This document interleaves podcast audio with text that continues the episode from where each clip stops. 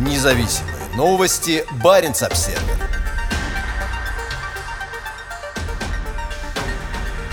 Для Арктики начали строить вторую плавучую АЭС. Через три года после того, как академик Ломоносов начал обеспечивать электроэнергией далекий сибирский пивек, в Китае началось строительство первого из четырех модернизированных атомных плавучих энергоблоков нового поколения для Арктики.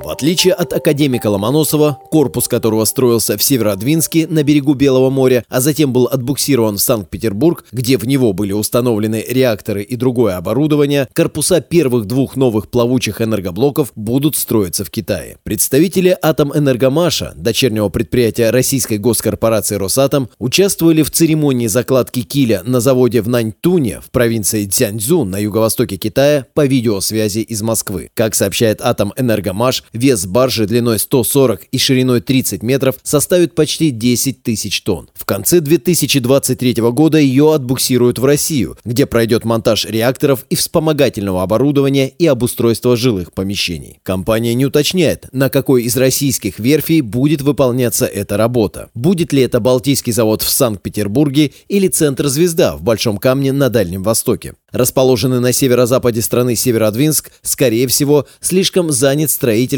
атомных подводных лодок для военных. Решение о месте строительства корпусов для третьего и четвертого плавучего энергоблоков ПЭП будет принято до конца этого года. Баренц Обсервер сообщал, что в прошлом году Росатом подписал контракт на поставку четырех ПЭП для работы в Чукотском автономном округе. Установленная электрическая мощность каждого ПЭП составит 106 мегаватт. В то время как на Академике Ломоносове стоят два реактора КЛТ-40, аналогичные тем, что обеспечивали энергией предыдущее поколение ледоколов типа «Арктика», строящееся сейчас новое поколение ПЭП получит модернизированную версию реакторов «Ритм-200», вырабатывающих для генераторов больше пара. «Ритм-200» используется на новых ледоколах проекта 22220, два из которых «Арктика» и «Сибирь» уже работают в северных водах, а еще три строятся в Санкт-Петербурге. В России надеются, что плавучие АЭС в Арктике вызовут интерес у других стран. С этого проекта начинается история целого семейства ПЭБов разных по мощности и назначению в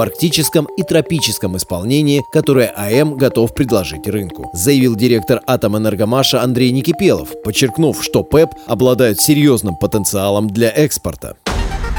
Независимые новости. Барин обседный.